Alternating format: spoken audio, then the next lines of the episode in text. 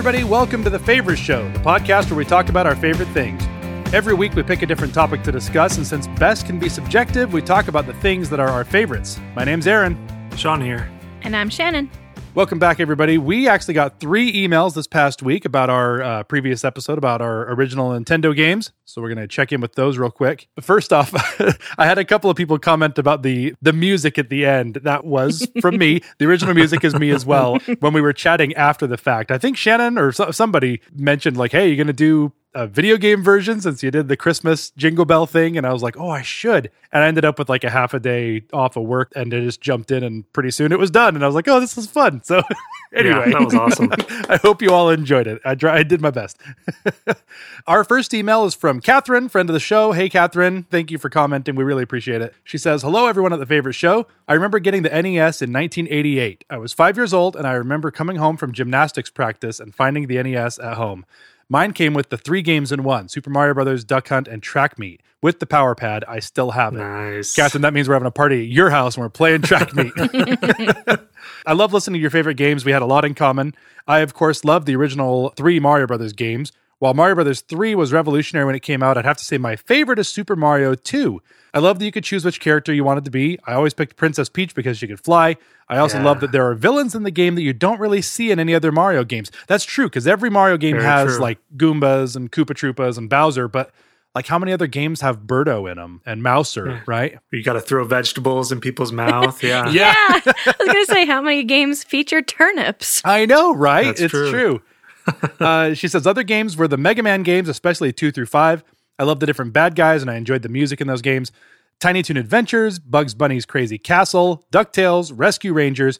We had one called Disney Adventures in the Magic Kingdom. In the game, you get to ride different rides at Disneyland. Space Mountain was hard because you had to press the buttons really fast. I didn't know that was a thing. Whoa. I'm gonna have to look that up. That sounds awesome. and then I have a special place in my heart for Teenage Mutant Ninja Turtles and Teenage Mutant Ninja Turtles, the arcade game.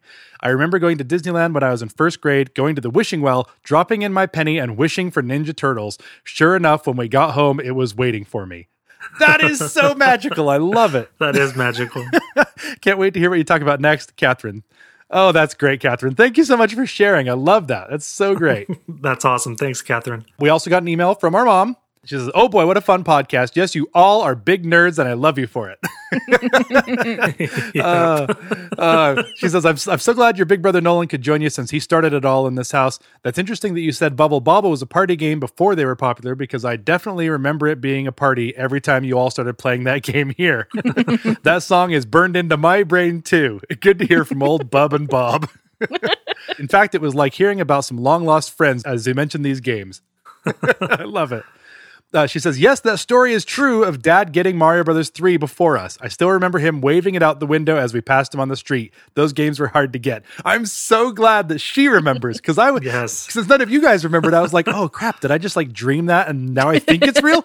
so I'm glad it's real. She says, I love how Sean never gave up and finally beat Guardian Legend as an adult. He even conquered Spaghetti Head and Triangle Laser Guy. Way to go, That's Sean. right. That's right. It wasn't a constant effort. It's not like I've been working on it every day, but I did come back. She says, I know we had limits on how long you could play, and I didn't feel too bad when you finally wore out the NES. but after listening to the podcast, I'm seeing all the positive things that came from your video game playing. Don't worry, I'm saving an old TV so you can play Duck Hunt with the laser gun next visit. How about in March?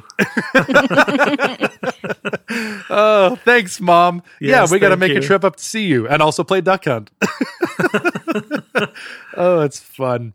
And then our third email was from Adam, Kristen's husband. Adam says, Hey guys, just finishing listening to the NES episode. I loved it. The original Nintendo was my jam. We got one for Christmas in 1989 when I was seven. He says, We didn't have a lot of games initially, just Super Mario Brothers slash Duck Hunt, which came with it, and Tetris. I played it so much that the later, faster levels were stressing me out, and my parents started worrying because sometimes I would have a hard time getting a full breath. They later realized it was likely due to the increased tension I was experiencing while getting really into Tetris and made me cut back. That's awesome. wow. it makes sense. Oh man, some of those old games were stressful, uh, man. Yeah, it mm-hmm. was pretty intense. Some of my favorites were ones you mentioned DuckTales and Chip and Dale's Rescue Rangers, Super Mario Brothers 3, which is probably his favorite of all time, and Legend of Zelda. I spent hours playing that game, not to rub it in or brag, but I did beat it when I was a kid. Good for you. Wow. That's amazing. Impressive. He says, I did not care for the follow up game, Zelda 2 The Adventure of Link. That is a polarizing game. I didn't either. It is very polarizing. Yeah. Yeah. I would say it's more polarizing than Majora's Mask, but we won't start that here. Yeah. I had the exact conversation with Alex today because we were talking about Ocarina of Time. oh, it's funny. he says, Some of my other favorites you didn't mention were Ninja Gaiden and Marble Madness. I forgot about Marble Madness. That was a good game. And surprisingly, Disney's The Little Mermaid. We rented it once for my sister. Remember renting video games? Uh, but I ended up playing it way more than her. It was pretty fun. Thanks for the great episode, Adam. Thanks, Adam. Thanks for writing in. Thank you very much. Yeah, it's I, I I do remember the days of renting video games. I remember when the Super Nintendo came out. Well, I'm sure we'll talk about this when we do our favorite Super Nintendo games, but the first time I played it, we had rented the entire system and some controllers and like three games from Blockbuster or someplace like that and just like played nonstop for the weekend and it was crazy. But yeah, those those were the days back in the back in the day. And then we also we had a lot of people uh, comment on Instagram. I, I always sometimes I forget to comment on the people who commented on Instagram. I apologize, but we had some really good comments. My I shouldn't say my favorite. The saddest one, Sean, from your wife Amber. Yes. she said I had no console growing up, so I have no favorite. That's so sad. Yeah, I asked her about that. She doesn't. They got a Wii when she was older, but they didn't have any earlier consoles. wow, the in- Wii was their the first console. Wow. Yeah, Wow. Well, I feel like this is a challenge for you, Sean, to get out the games and play them with her and Yeah. find the favorite for her. You guys got to work on that. That's or your maybe just play the Bubble Bobble song for hours on end, so that you know it's kind of it's in her memory, it's, and so it starts working its way into her other childhood memories now over we're time. talking. uh, our good friend Blues Frequency said that Contra is his favorite game. We talked about Contra a little bit. Uh, you got to have the cheat code, Konami I've got code. left- Yeah, Yep. uh, and then our sister Kristen mentioned Mario 2 was a favorite to play. Uh, she liked to be able to play as Princess because you got to play as a girl. And we didn't really talk about that. It's it's true that it was really rare back then to play as a female character. Now it's a little more common. Uh, certain games you can play as a female lead or whatever. But yeah, back then it was pretty rare. But Mario Brothers 2, you could play as Princess. and she could fly, so she was the best one. Uh, Yeah, she she was could- good. yeah, yeah. I always played as Toad because I liked how he quickly he picked stuff up out of the ground. But you know, whatever. But speaking of girls in games, Nolan and I were talking about stuff after we. It's so funny. After we finished, we talked and talked for forever, and we're like, we could have gone on for so long. But speaking of girls in games, none of us really mentioned the original Metroid. Yeah. And I remember the ending of Metroid was a huge, huge surprise because back then you didn't know that Samus was a girl. And at the end of the game, she takes off her helmet and her long hair is flowing in the wind. And you're like, oh, Samus was a girl? I've been playing as a girl the whole time?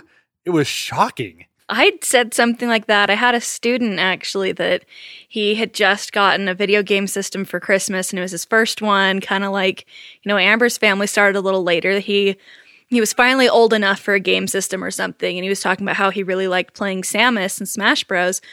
And I was like, "Oh yeah, she's really cool." And he's like, "She?" And I was like, "Yeah, Samus is a woman." And he's like, "What?" so I'm like, even now, years later, it's still happening. Well, and it's funny because in, in Smash Brothers, you actually can play a Samus without the big suit. And like, clearly she's a girl.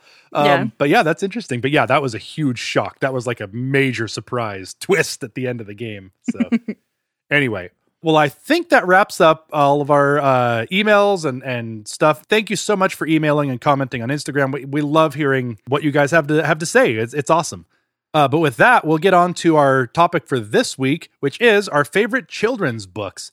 And this is actually a topic that was suggested to us by Tom from Florida uh, way back in November. I apologize, Tom. We have not gotten to the uh, listener suggestions quite yet until now, but we we love this idea. We think children's books is a great topic, and we have a lot to say, especially Shannon. so we be- so we better get right into it. No more no more uh, dilly dallying. We got to jump in. Well, well, I'll jump in first, and and again, Tom. Hopefully, you're still with us. If you are, send us an email. Send send up some smoke signals or something, so we know we didn't we didn't take too long. So, jumping into children's books, my children's books are all for very young children. My my kids are uh, newborn, uh, almost two year old, and a five year old. And so, when I think of children's books, that's a lot of what I think of, rather than I'm sure that you could get into fourth grade books for fourth graders or something like that. So mine are all very short. And the first on my list is a book that I believe Shannon actually introduced me to by author and illustrator Mo Willems. Oh, he's the best. It's called Can I Play Too? Oh, that's a good one. That's really good. yeah. So the all these books by by Mo Willems, this series is about Elephant and Piggy. And Can I Play Too? I don't know that they're sequential, but I learned during this that it's it was the 12th book in this series. So there are quite a few.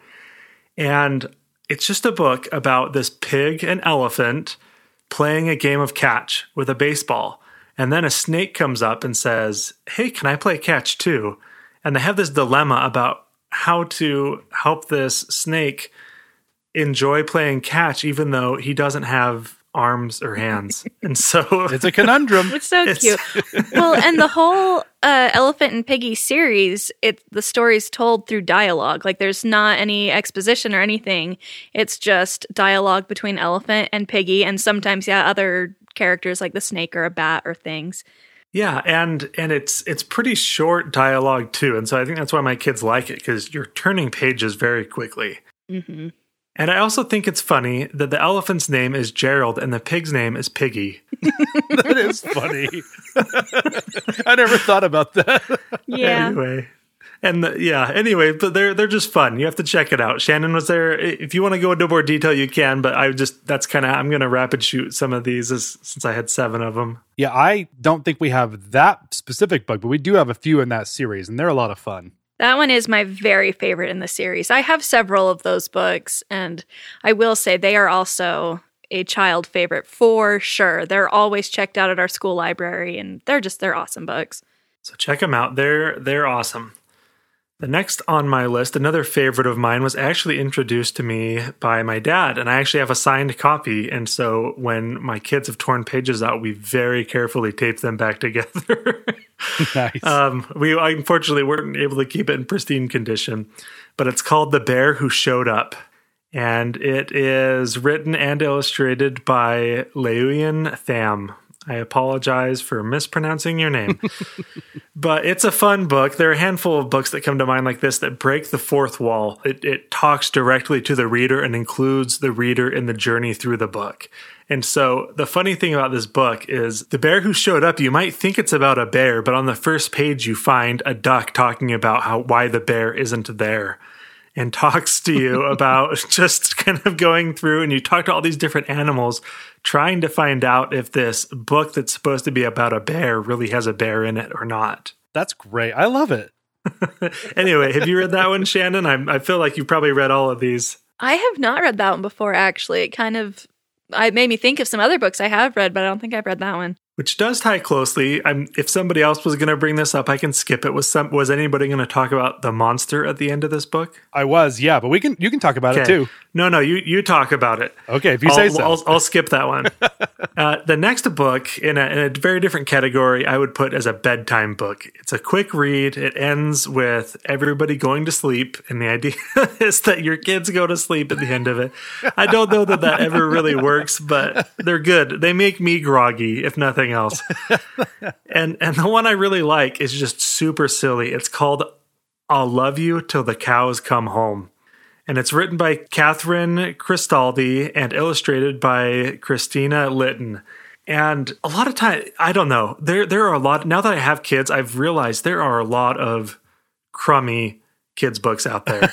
Mm-hmm. Just, I'm like, what is this even talking about? What is this anyway? so this one, it is a silly book, but it's fun rhyming, and it's not just, hey, let's talk about an animal on each page. Like it starts, hey, love you till the cows come home, and then you see that the cows are in space.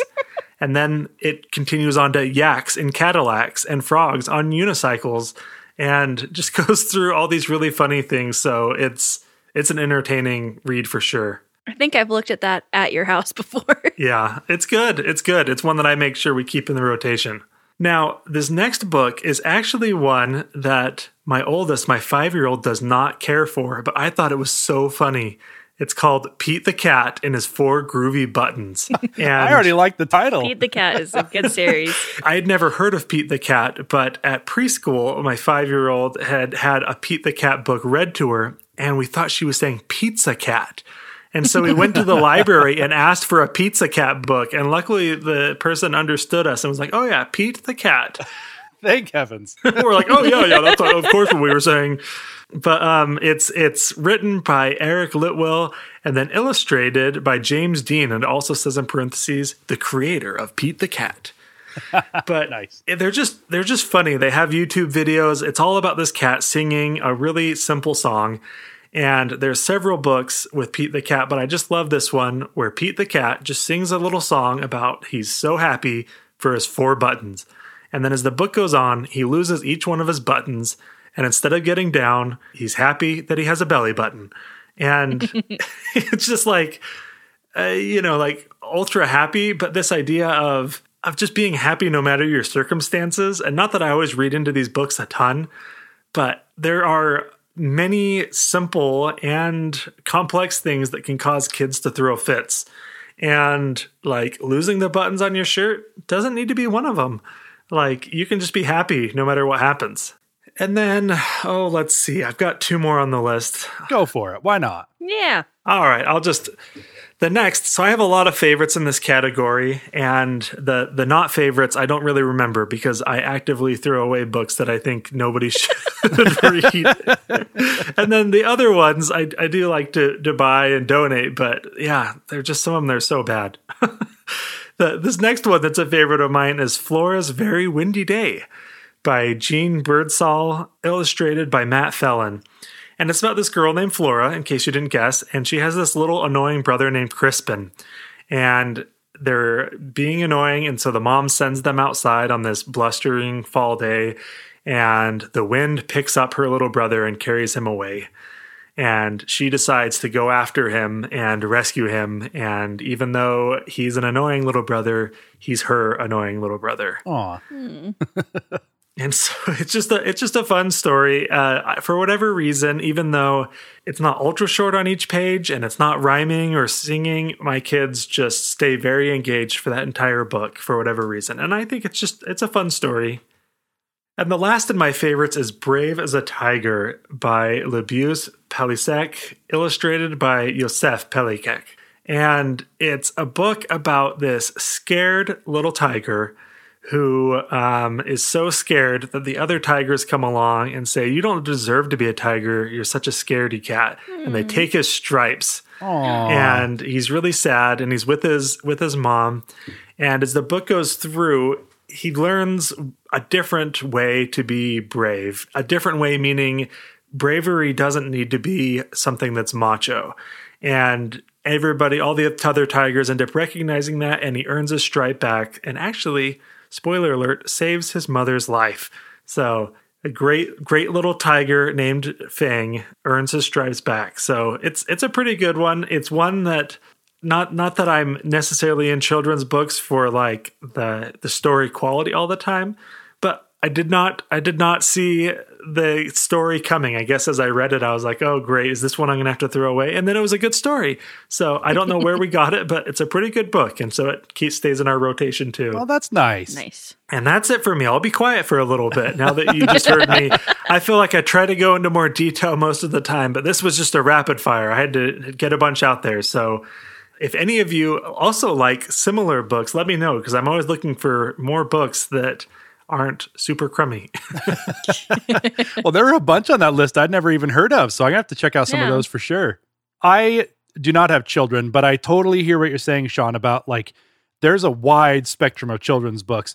And I feel like the ones that I picked that I wanted to talk about that are my personal favorites, they're my favorites because I feel like they're good stories regardless of how old you are. You know, some of these super simple children's books, you know, See Spot, See Spot Run, I know those are important in their own way as far as learning words and letters and how to read and all that sort of thing. So there- that, I'm not bagging on those or anything. But you know, some of them are better than others. And so these ones I want to talk about, I feel like are some of my favorite stories, regardless of how old you are.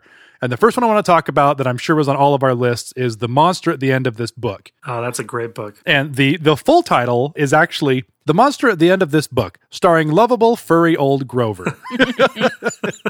it was written in 1971 by Jon Stone, who is a series writer and producer on Sesame Street, and illustrated by Michael Smollin. It has been a hit ever since it first came out and is the best-selling Sesame Street book of all time ever. Wow. Wow. The thing I love about this book is that it is entirely breaking the fourth wall. As soon as you open the the, the cover, you get to the first page. Grover is like, "What? What did that first page say? What did the front of that book say? There's a monster at the end." Oh, geez. Well, at least we have a whole bunch of pages between us and there. You know, let's just stay here. Everything will be cool. And then you turn the page and he's like, ah, you turned a page. Why, Why did, did, you, do, do that? that? We're getting closer to the monster. and he's terrified. And he goes through all these lengths to try and keep you from getting to the end of the book to where the scary monster is. He tries like nailing the pages together and he like glues them together. And at one point, he even is like building a brick wall. He's going yeah. to extravagant lengths to try and stop you from getting to the end of the book. And even before the very end, on one of the last pages, he is pleading. He's like, please, please don't do it. It's on the next page. I know it. Oh no. Anyway, in case you didn't see it coming, you turn the page to the end and it's just Grover. And he's like, I am the monster at the end of the book. Oh, and then at the very end, he's like, and you were so scared. That's a good Grover voice, by the way. Oh, th- I feel like Grover's very hard to do, so I wasn't even going to try. That was just me being oh, excited. I thought it sounded like Grover. Thank that you. was good. Thank you. Um, I I love this book so much because I feel like it's just like it's so silly and you know it, it does serve a purpose of you know teaching kids like how to face our fears and like kind of making a little bit of fun of like you know it's okay like it's grover's grover's scared too but like it's all right we're we're in it together. But i just love that the entire thing is grover being like please don't please stop close the book we're done yeah. we don't want to get there. It's an it's an amazing book and like i said the best selling sesame street book of all time. I feel like this is one that of course reading as a kid it was like easy words and things that i could read when i was very little but as I grow up, it's such a fun story and I love it. It's so good. Yeah. And of course, Grover's great. yeah, Grover is great, but as yeah, even as an adult, I like the criteria you gave for for picking some of your favorites because I agree. If you've never read this and you're an adult, I think it's well worth your time to go check it out. It'll it'll definitely bring a smile to your face, if not even make you laugh out loud. Yeah. Oh, absolutely. Yeah. And it's funny, it actually, I was reading on Wikipedia, it's uh, attributed with spawning a whole series of children's books that were kind of written in this like self-aware style that, that this monster at the end of this book was, including one of my honorable mentions that I'm not going to go into a bunch of detail on, but The Stinky Cheese Man and Other Fairly Stupid Tales. Do you guys remember that book? Oh yeah. I had forgotten about that. That I you know, I never would have thought of that, but that certainly triggered some memories having you say that. It is a hilarious book and the whole the whole premise is that it takes these these fairy tales and makes them extra ridiculous and stupid but the the stories are really stupid twists on fairy tales, like the princess and the bowling ball, the other frog prince, the really ugly duckling, the Cinderrumpelstiltskin, and they're all dumb. Like the the other frog prince is the basically the story of the frog prince, but then the frog like gets his kiss, and she's like, "I thought you were going to turn into a human," and he's like, "Nope," and jumps back in the water, and that's it. so. it's so that's dumb. Great. Anyway, that's that's an honorable mention, but it's it's so good. But uh, you know, something like that that I also remember from when I was a kid is is basically inspired by the monster at the end of this book. So that's pretty fun. One of the other ones I wanted to mention is a book called Gaston, not oh, Disney that Gaston. One's cute. It's so, it's so good.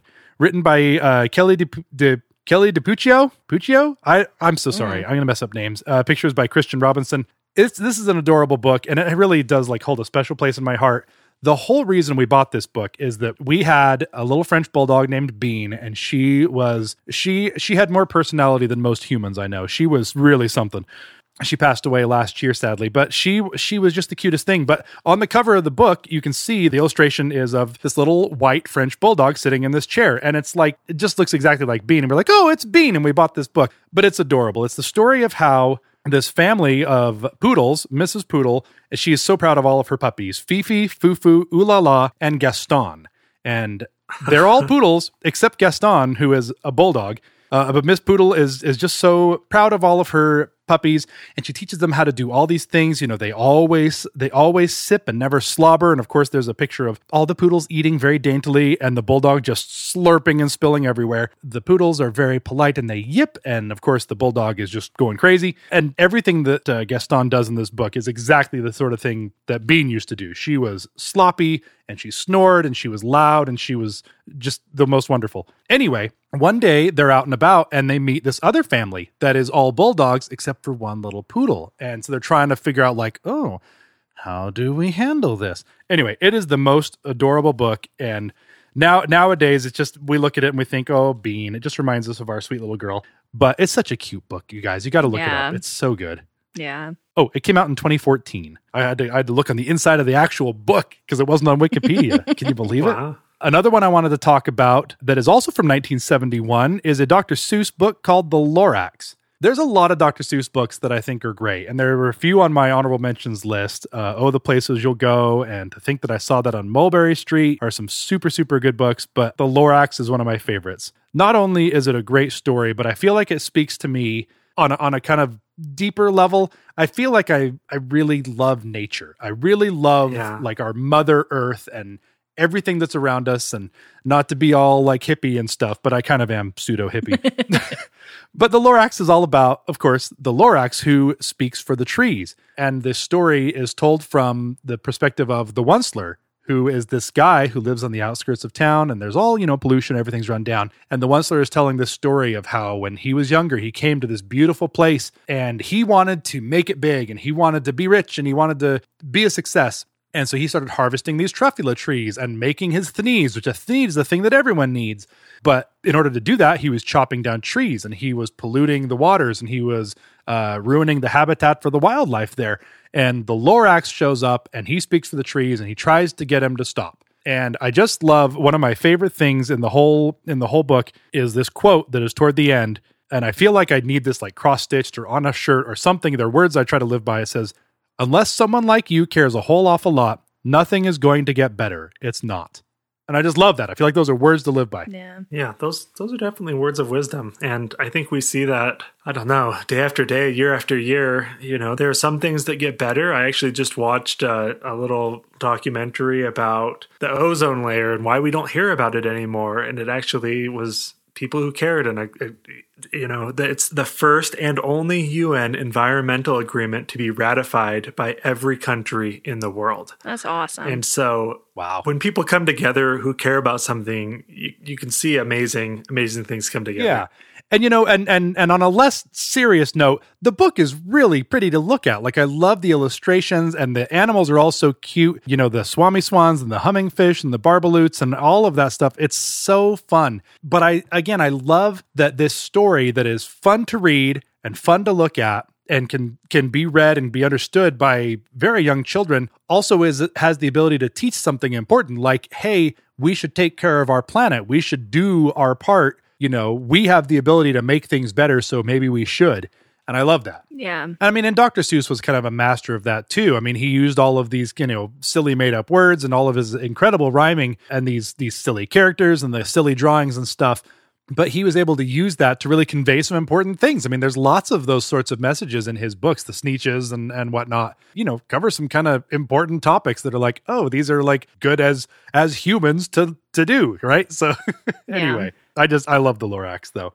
And then the last one I want to mention is a is a step beyond. You know, some of these, like you were saying, Sean, some of yours are for very young kids. Uh, I know, like the Lorax and some of those are like maybe a little bit more advanced reading. You know, they're not like early reader books, but they're they're not super advanced. This last one is a little more advanced, but it is still a children's book by every measure that I can find, and it is The Hobbit. hmm I knew. I knew that one was coming. You had to have known. You guys had to have known this was coming. The Hobbit, or There and Back Again, a children's fantasy novel by J.R.R. Tolkien, which was published in 1937 to wide critical acclaim.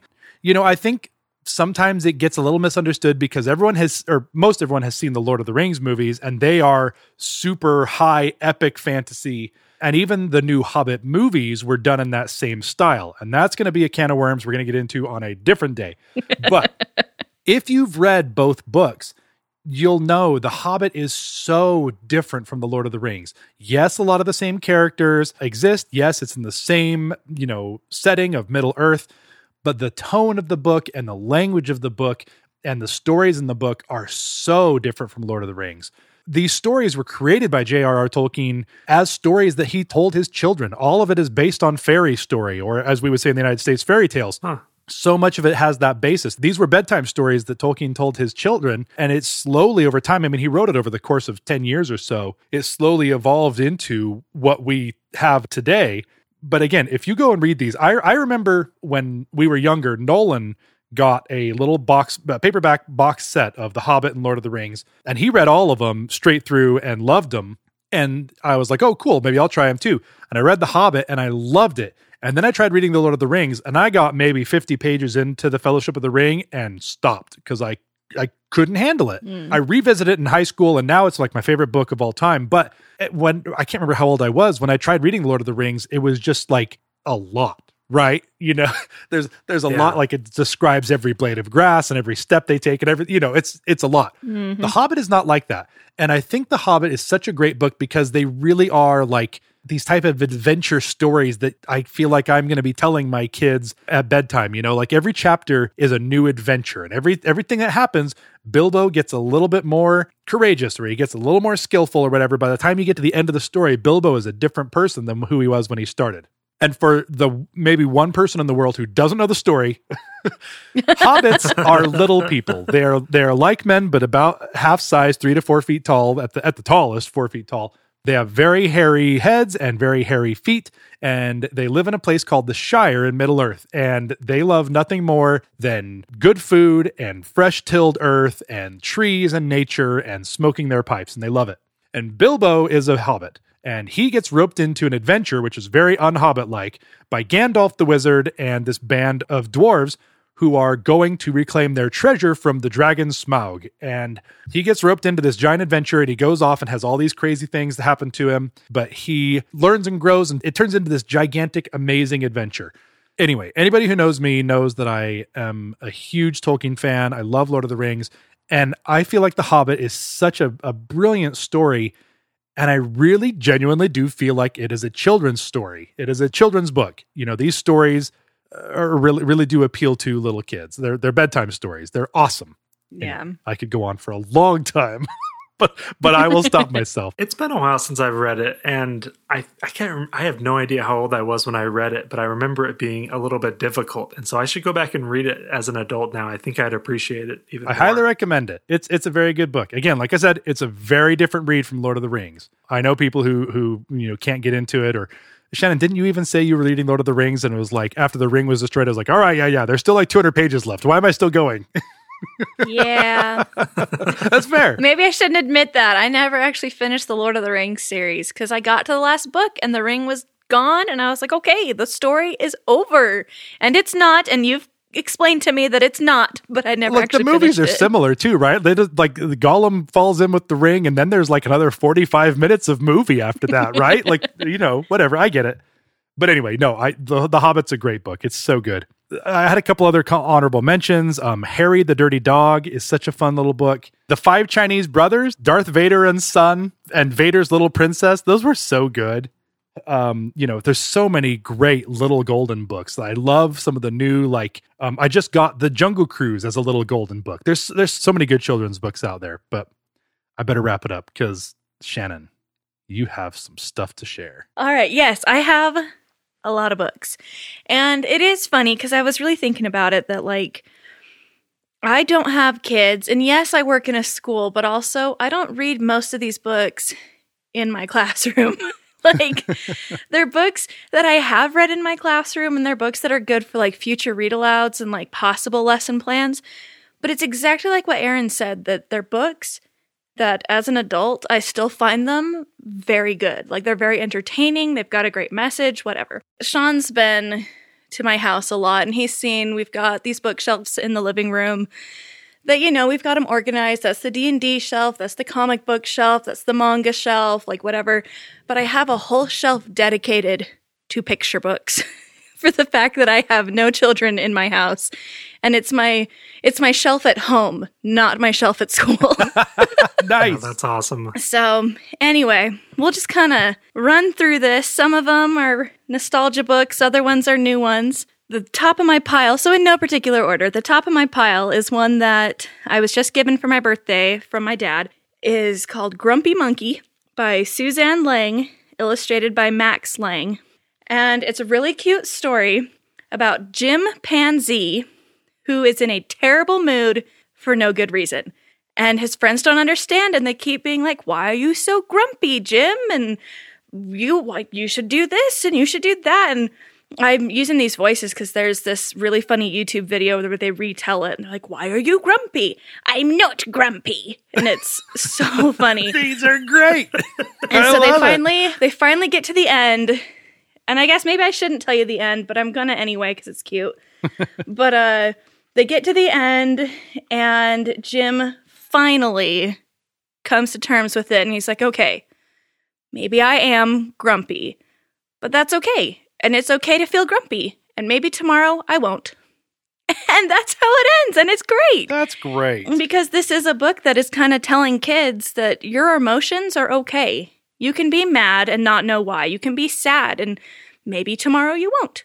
And that's okay. I love that. That's really great. It's very cute. Yeah, I didn't get a chance to snatch it from you and read it yet. I, I saw when you got it for your birthday, but I'll have to, I'll have to give that a, a read next time I'm over at your place. It's very cute. And it has even on the cover, it's a number one New York Times bestseller. nice. Very cute. And you can tell from the cover that there is a very grumpy monkey on the front. So Yes. There's no doubt about it.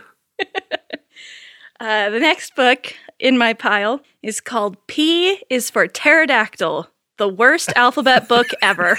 you showed me this book. It's so good. Oh, it's Oh, hilarious. that's great. And so it's written by Raj Haldar and Chris Carpenter. Pictures by Maria Tina Be- Beddia. I'm gonna mispronounce names. I know it. the favorite show would like to apologize for mispronounced names. Sorry. um, but yeah, they've got things like G is for gnat, K is for knight, P is for pterodactyl. Wait a second, what's going on here? so this book is so funny and goes through the whole alphabet of like opening up H is for air. The honest heir admits that herbalism is not his cup of oh, tea. no. And then at the very back of the book, like, you know, they have a glossary. It says, and now the worst glossary ever. And it kind of, you know, explains what all of the words are and it's and like how to pronounce them as well. That's so great. What a brilliant idea, too. yes, it's a funny, funny book. Next one in my pile is Not Quite Narwhal by Jessie Sima. I don't know if either of you guys have looked at this book before. I don't think so. Yeah, me neither. In addition to the illustrations being so cute, the story itself is just really nice. About Kelp. He thinks he's a narwhal. He's actually a unicorn. Aw. And he lives with all the narwhals, and he doesn't understand why his tusk isn't as long and why he doesn't like the same food they like and why he's not a very good swimmer. Aw. And his friends don't mind and they love him anyway. But then he gets swept away by a current and he gets on land and he's like, oh my gosh, land narwhals. And they're like, uh, no, we're a unicorn and so are you. and he finally fits in and he loves it here. But then he starts missing his friends and his family and he's like, but I don't want to like choose and it's really cute and like again this is a nice book that talks about you know acceptance and you're okay how you are you don't have to be with people who look just like you and that's okay you can be part of a blended family and you can all get along and you can spend time with your friends and your family and it's all good That's so nice. I love I'll have that. to check that out. That sounds great. ah here's my mo willems books it's funny i actually did have can i play too as the elephant and piggy one Oh, i it's So chose good. it is my favorite oh it's so good And I didn't spoil that one, so you guys got to go check it out. You got to give it a read. I'm Yes. sorry, guys. I gave some spoilers. I shouldn't have. No, no, it's fine. I, I gave some spoilers too. I mean, I have been too. But the other book, uh, the one that introduced me, and I think it might be his first book, is Nuffle Bunny. Or in later books, it could be argued that it's pronounced Knuffle Bunny. but um, it's based on a true story, actually, about his daughter, Trixie. And the artwork in it is very cool because it's all photographs of where they used to live in Brooklyn. And he has illustrated his characters on top of it. And it's a very simple story that not so long ago, before she could even speak words, Trixie went on an errand with her daddy. And they go to the laundromat and they have laundry day. And while they're there, she loses her stuffed animal, Nuffle Bunny, but she can't talk yet, so she can't express, oh no, my world is over, my stuffed animal is gone. Until they get home and dad's upset. And, like, you know, it's funny. It's written in a way that adults can find it humorous, even though it's a very simple story. And as soon as they get home and dad's really annoyed because he had a long day and Trixie's annoyed because she doesn't have her stuffed animal, her mom is like, Oh, hey, where's Nuffle Bunny? and like the realization, Oh man. like in the very end, it says something like, This book is dedicated to the real Trixie and to her mommy. And like it has like a special thanks to the laundromat that they used to go to. That's awesome. nice. and it's really cool. And I actually, um, Mo Willems is one of my very favorite children's authors. Um, so I looked up his Wikipedia page, and actually, before he became an author, he started his career as a writer and animator for Sesame Street. Oh wow. Oh. That's awesome. He got six Emmy Awards for his writing during Oh, 1993 and 2002. That's super Wow. cool. I had no idea. Yeah, and Nuffle Bunny was written in 2004, so it was like right after his time was done. Wow. And he does like a really cool YouTube series that he animates and voice acts. That's not the right way to phrase that. He he animates and performs his books that he's written. He got a Caldecott honor for his story "Don't Let the Pigeon Drive the Bus" because he's got these series that are very very popular with kids. He's got the Pigeon series. He's got Elephant and Piggy. He's got Nuffle Bunny is I think a trilogy, but they're very good. The next in the pile is another one I actually just got for Christmas from my brother in law. Is called Mixed, a colorful story by Arree Chung.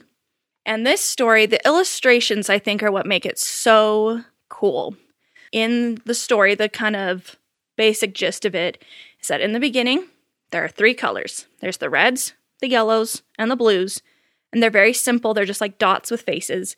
And then eventually, there's the book describes it as a color kerfuffle that they start arguing over who's the best and why they're the best. And so they separate their towns into this is the red town, this is the blue town, this is the yellow town. We don't mix. Until one day somebody does. And they fall in love, and then we have green, and then we have purple. And like we start getting all these new colors, and they start realizing that, you know, all these colors is a really good thing. And so, I mean, that's the underlying message of it all is that we should embrace our differences and being different makes us special and it makes our community thrive and bring something that just everybody being the same could not bring. Kind of sounds like a multi generational version of the town that that banned dancing, right? Yeah. They they had kids and they all came out as different dancers or something. yes. it sounds like a great book. I hope I could see all the colors as a colorblind person, but it still sounds like a wonderful story. I bet you could see most of the colors. I can see the primary colors. I know that.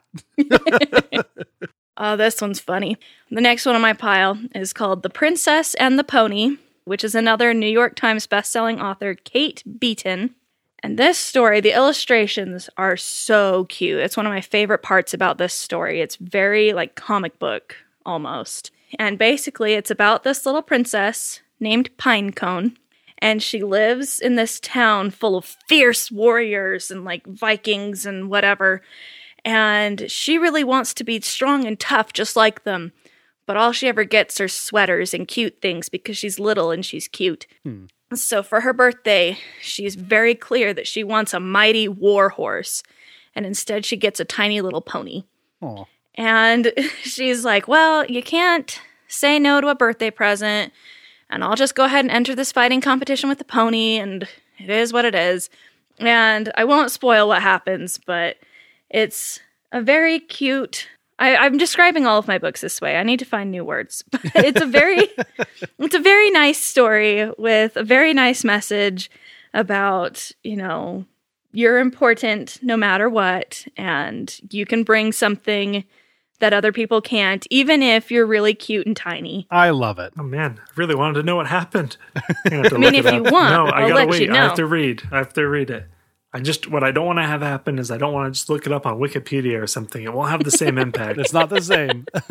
I'll leave my pile of books out and you can look through them. Sounds good. Shannon literally did text us a pile of books before we started recording. She was like, She I gotta narrow this down. It's a giant pile of books. I'm almost through it. I'm almost through it. I really am, though. Listen, you, that's why we let you go last. You take as much time as you want. Um, here's here's one you guys are familiar with for sure. This one was a favorite in our household growing up. Uh, King Bidgood's in the bathtub, Ooh, that's a good Oh, one. yes. Yeah. written by Audrey Wood and illustrated by Don Wood. Yeah. The that's a good one. illustrations are beautiful. They're very detailed, and I feel like the longer you look at them, the more you can see, and it's a very cool book. But it is, like we were saying for uh, younger readers, it is a very repetitive book, which, you know, helps with reading development. And it's just an entertaining story, too, about King Bidgood, who's in the bathtub and he won't get out. He's having a good time. And the queen needs him to get out, and the court needs him to get out, and the knights need him to get out, but he doesn't want to. And that's actually, um, it was a Caldecott honor as well. But that was a story that back when I taught an American Sign Language class, the students needed to um, have like a final project that they could present to their parents. And so I translated the book into sign language and I had the kids perform it. And, you know, I had them choose their parts and create their costumes, but then they would sign the book basically while I narrated for them. And they loved it so much that they actually asked if they could perform it for the whole school. so I got permission Wow. from the principal to hold an assembly where they would perform their little skit for the whole school and then they kind of did a little q&a panel of what they like about sign language and it was a really cool moment for me as a teacher so That's that book is awesome. extra That is special awesome. for me now That's so cool. Did you narrate in front of the school? I did so i just sat on the step and i had the microphone and i read the story while the kids signed it That's so great. That's great. awesome. I thought you'd both be simultaneously proud and a little bit nervous to Yes. be the voice in front of the entire school. yes i was no all of all of the school kind of filing in with their chairs and everything and the kids you know are backstage with their jitters i'm like hey guys i'm nervous too let's do this yeah. That's so great. Oh yes man. All right and then the last picture book on my list here is kind of a funny book i discovered semi recently called are you scared darth vader Oh, that's a good one. by adam rex That's so good. And it is a very silly book that has very cute illustrations. I gotta quit saying that. It's got very nice illustrations. Listen, you know what you like. You know what you like. that you know they're. It's another one that's written almost purely in dialogue, of like you know, are you afraid of this, Darth Vader? Are you afraid of that? And he's just commenting, "No, I'm not scared. I'm never scared. Whatever." And it's funny. It's a funny book, and I'm not going to give away the ending to that one either. So, Sean, if you want to read it, it's going in my pile. Oh man. I got to check that out too. That sounds great. But then, yeah, while I was, like I said, I've got this bookshelf here, and as soon as I, we were kind of talking about what we were to talk about this week, I went over and started pulling, you know, my favorite books, kind of putting some of them back, pulling out some other ones. And then I was really thinking, though, that my mind immediately jumped to all of these picture books. But for sure, you know, children's books are not just picture books. I was kind of trying to find the line between where it's still a children's book and where it turns into a young adult novel. Because I do, they, they kind of definitely blend together on my shelf. Let me grab the next pile. I promise there's not that many. Carry on. I was curious with I know that you started with the picture books and Aaron gave the definition earlier of a of a story or book that you can enjoy as as an adult or at any age. I'm curious this could be for either of you, but I just I thought of it with the way you were talking through it Shannon is if any of these books make you feel feel a certain way or they make you feel better. Because I think I don't know as kids life seems a lot more cut and dry things in in boxes and you know looking back eh, your word cute yeah it's it's it's cute the way it it it pulls something in a different way or has illustrations. But in the end that ends up being how life is. And i'm i'm wondering i was just curious if there are any situations or ways you're feeling that you find you end up going back to any specific books or kinds of books. It's not going back to it just because of the book itself. It's not it's not i'm going to read can i play too because can i play too is just a good book. It's more like i just need to laugh a little bit. Or i mm, just need this that or the other in in my life more so than i just need Yeah. a book for that book's sake. You know, I do think as far as my picture books go, I feel like the most common time when I go to pull them off a shelf is to show them to other people. or when I have something like almost, I, I hate to phrase it this way, but like if I have a point I want to make, that like I have these books that have such a nice message told in such a simple and yet kind of profound way that, you know, in a conversation, if somebody's expressing something, I can be like, hey, here's this really cool book I think you should read. It's got this really great message to it. Or, yeah, just if somebody is feeling a certain way of like, oh, yeah, like that sucks, you're feeling like that. And, you know, that's okay that you're feeling like that. Here, here's this really funny book. Take a look at it. Tell me what you think, kind of thing. You know, I'll say for me, I feel like because because we have a shelf also of a bunch of children's books and and these these short you know picture books and whatnot. And sometimes I'll just pick one up to read it just because you know if you're jumping into a novel, it's a big time commitment. You're going to be you know maybe a chapter a day or whatever. You know, it takes some time to get through these books. Whereas you know picking up one of these short little stories, uh, children's story you can breeze through it in a couple of minutes. It's almost like the difference between sitting down to watch, you know, a, a feature length film versus just putting on an episode of mm. something. Yeah, that's a good comparison. And not not that it's just like, oh, I just can't be bothered to read something longer because obviously I'm a Lord of the Rings fan, but um, you know, like sometimes it's just fun to be like, oh, well, here's a fun story and and you know, read through real quick. And it's not necessarily that I'm looking for like, oh, I, I'm really feeling this mood. I want this but I end up always getting something out of it. You know, I finish and I'm like, oh, that was nice, or like, oh, I feel better now, or or yeah. or whatever the case may be. Yeah. Yeah. For me, it's not even necessarily moods, but there are certain books that when I'm reading, sometimes they keep kids' attention, and sometimes by the first page they're gone, and I still just read the rest of the book by myself. Yeah. and like, and I didn't even realize until getting ready for this episode that I did that some. And I think it's just, I don't know, it's it's enjoyable. It's a good story, good good illustrations when it's a picture book, or you know, if it's if it's not just good story. I I don't know. It's it's a really easy way to enjoy reading. I guess maybe at its most basic form. Yeah, yeah, I like that. Enjoying a story in a basic form too. Yeah. Well, and I mean, as you say that, that's totally true. That you know, if I am putting something else on the shelf or if I'm getting a book off to show somebody, I'll see something like, oh, yeah, this is such a fun book. And I'll just pull it down, take a minute or so to just read through it and be like, oh, yeah, that's such a good book. I'm glad I looked at it again. And, like, you know, like you were saying, I reread every single one of these books before talking tonight because I was like, oh, yeah, this is a good one. Oh, yeah, this is a good one. Yeah, totally. then, yes, for my other pile that I did not reread. Um, these were just some other books that are definitely children's books. They are probably reading level between like third grade and sixth grade, maybe. These are just books that I loved as a kid and that I will actively reread with my students in reading groups, depending on their uh, current level that they're on. Again, no particular order, just kind of going through the pile, is one of my very favorites as a kid called Higgledy Piggledy Pop or There Must Be More to Life. That's a great one. Which is just a mouthful.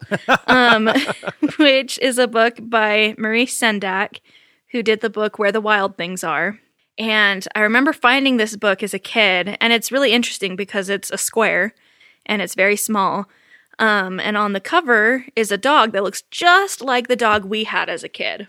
And yeah, I mean it's it's not a picture book. Like there are pictures in it, but like it's got chapters. It's got a lot of words in there, and they're kind of tricky words, mostly just because it's an older book and so it's an older uh, style of writing.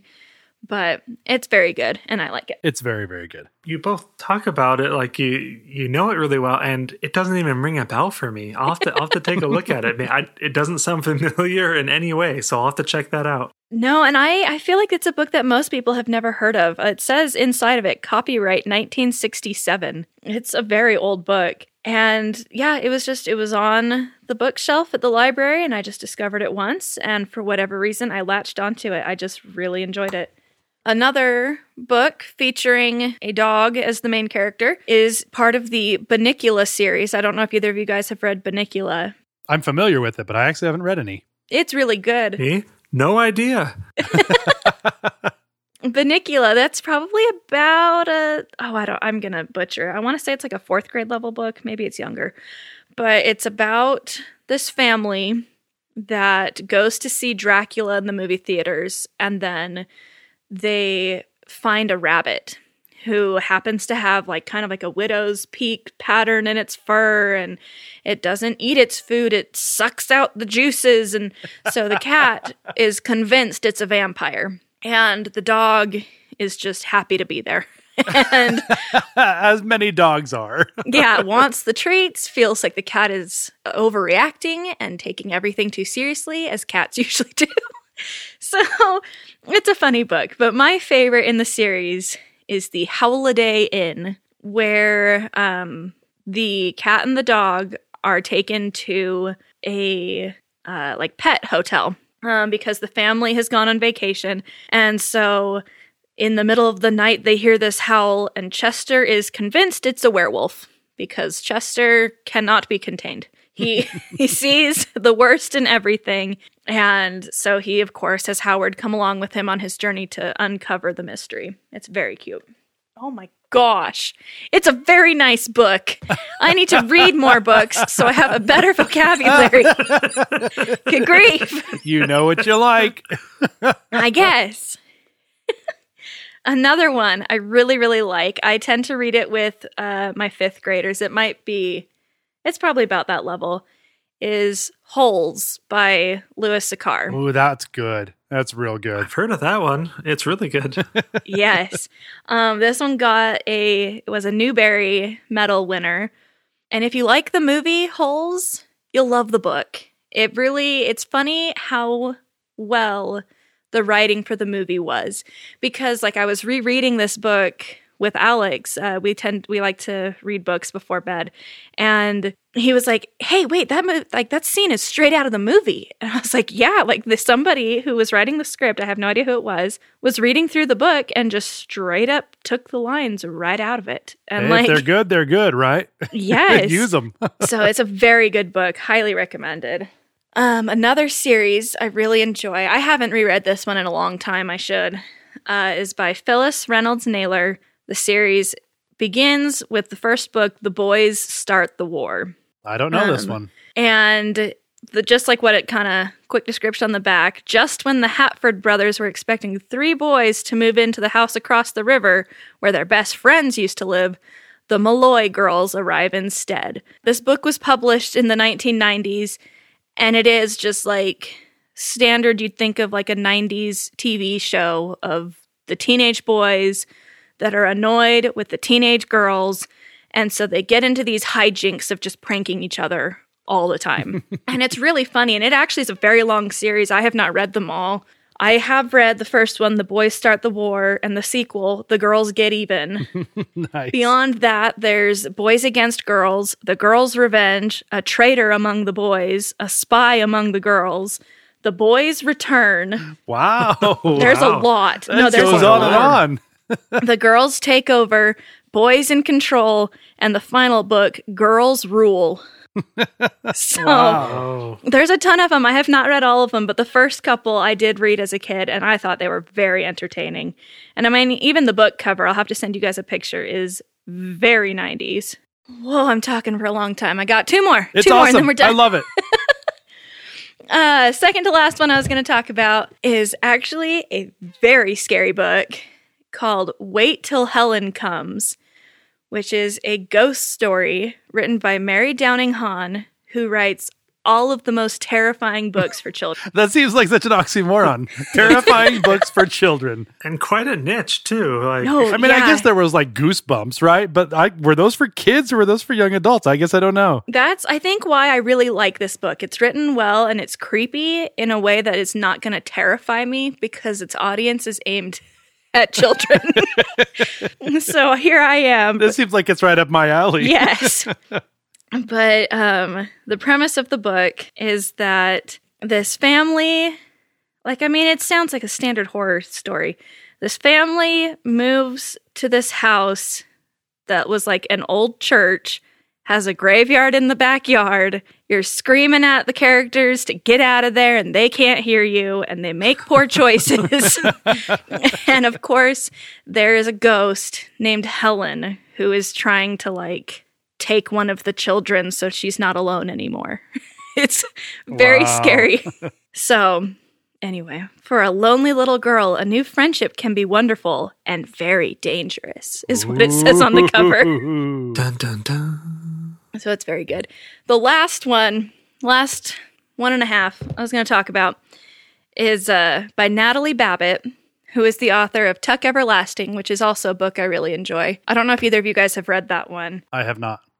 It's kind of an old classic. I definitely recommend it. Um, it's written in 75, 1975, um, about a mysterious family that lives in the woods and a little girl whose family is very rich and practically owns the whole town, but she's an only child and she's very bored. So she wanders into the woods where she meets this mysterious family and she discovers this secret they have that they need her to keep no matter what. And so she has this kind of choice to make. Very good. Sounds good. But anyway, Natalie Babbitt, my favorite book that she's written actually was a Newbery Honor book called Knee-Knock Rise. And it is one of my favorite little chapter books. It's one you could read in a day. It's very short. It's actually older than Tuck Everlasting. This one was written in 1970, and it is about a little boy who he goes to visit his relatives in the summer because they have this big festival every summer, and there's this fair in town and everything. But they warn him that there's a mountain near the town that he is never to go to because there's a monster that lives on the top of it, and you can hear it on rainy nights. And he is like, whatever, you guys are just little townsfolk. There's nothing like that until he hears it one night. And then, you know, you see these kind of mysterious shadows, and he just wants to know what it is. And it's very cool. It's a it's a really good book. I feel like it's very interesting. Like it'll keep your attention while being, you know, a very short children's book that it's a good quick read if you're wanting a new story but not necessarily to start The Lord of the Rings. yes. There you go. There's my very long list. I'm sure I have more, and Sean said it. I'm sure if you ask me for updates next week, it'll be different. So I will not. I will not, unless I find like my new most favorite book or something.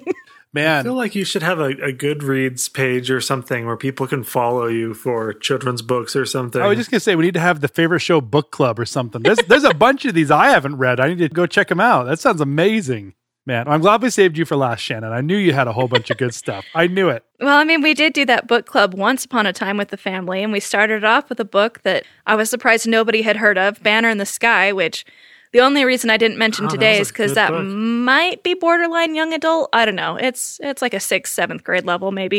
it was right up my alley as It an was adult. very good. that was good.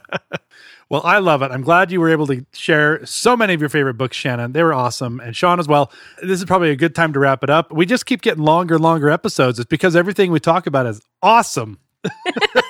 It's very cute. I know we got to really hone nice. it in and have like favorite pasta shape or something. I bet we can't go too long on that. I know. One of these weeks, we're going to have an episode that's like 20 minutes long. We're going to read the emails and be like, well, I like this. Well, s- subscribe so you don't miss future episodes. By all means, cut anything of mine out. I talked for a long no, time. No, no, no, no. It's all it's all wonderful. I love it all. But this probably is a good spot to wrap up. um, we want to hear what you think. Send us an email at thefavoriteshow at gmail.com. Look us up on Instagram at the favorite show podcast. Let us know your favorite children's books. There's so many. I mean, even just from between the three of us, we've covered so many books and there's just so many out there. We'd love to hear what your favorites are. Also, let us know if you have suggestions for future topics. Today was a topic that was suggested by a listener, Tom, uh, in Florida. Thanks again.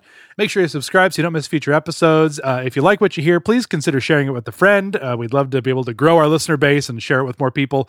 And we'd love a five star rating if you like what you hear. If you don't feel like giving us a five star rating, I mean, just imagine that this is a book, right? We're going to translate this into a book. We're going to have all kinds of pretty pictures and colors and stuff. Now imagine that, and it will make you happy. You give us five stars. Is that too much of a stretch? I feel like I'm stretching. Oh no, that's fine. and if that doesn't work, it's okay to not feel like giving us five stars. Just wait until you feel better, and then you can give us five stars. Yes, it's that's, That's important. right. Feelings are valid. Very good. All right, well that'll wrap it up for this week. Until next time, my name's Aaron. Sean here. And I'm Shannon. See you later. See ya. Bye. Cue the music.